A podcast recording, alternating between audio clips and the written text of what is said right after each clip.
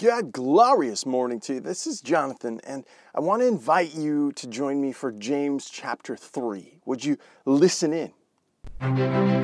Stay the way, stay the way, no matter what life brings. You've got to stay the way. Well, God bless you, and thank you for joining us today.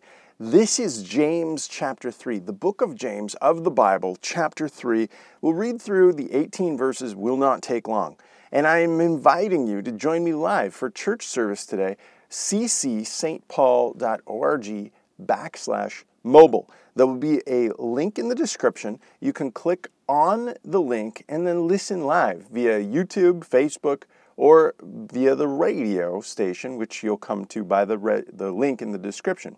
Now, those things would bring you into good fellowship with someone who's a teacher. That's my pastor, Chick Chikelis, and I'd invite you to dig in deeper for these 18 verses of James chapter 3. Now, let's pray, ask God to bless our time.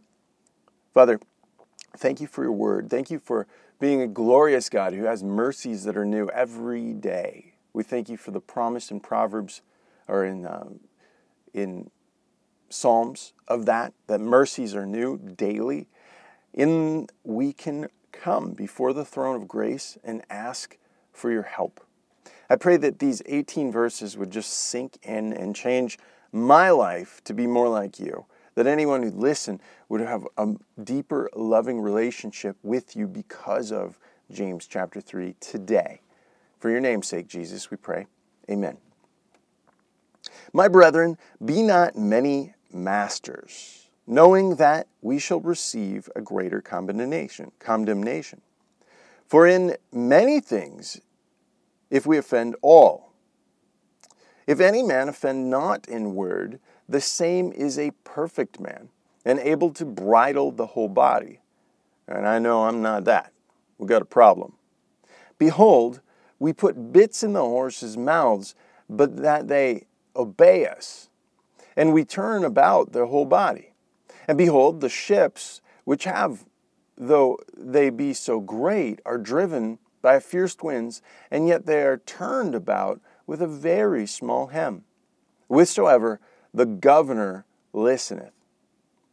Even so, the tongue is a little member, and boasteth great things.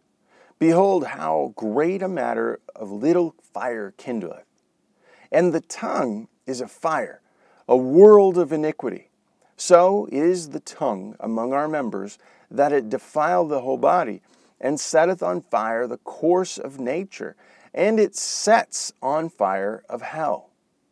This is heavy stuff, like you want to pay attention. Verse 7 For every kind of beasts and birds and serpents and things in the sea is tamed, that hath been tamed of mankind.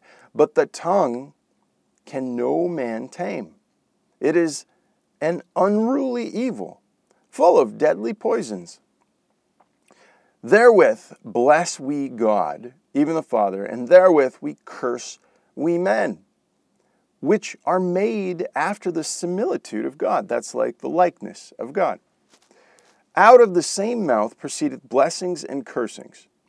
My brethren, these things ought not be so. Doth a fountain send forth the, at the same place sweet water and bitter?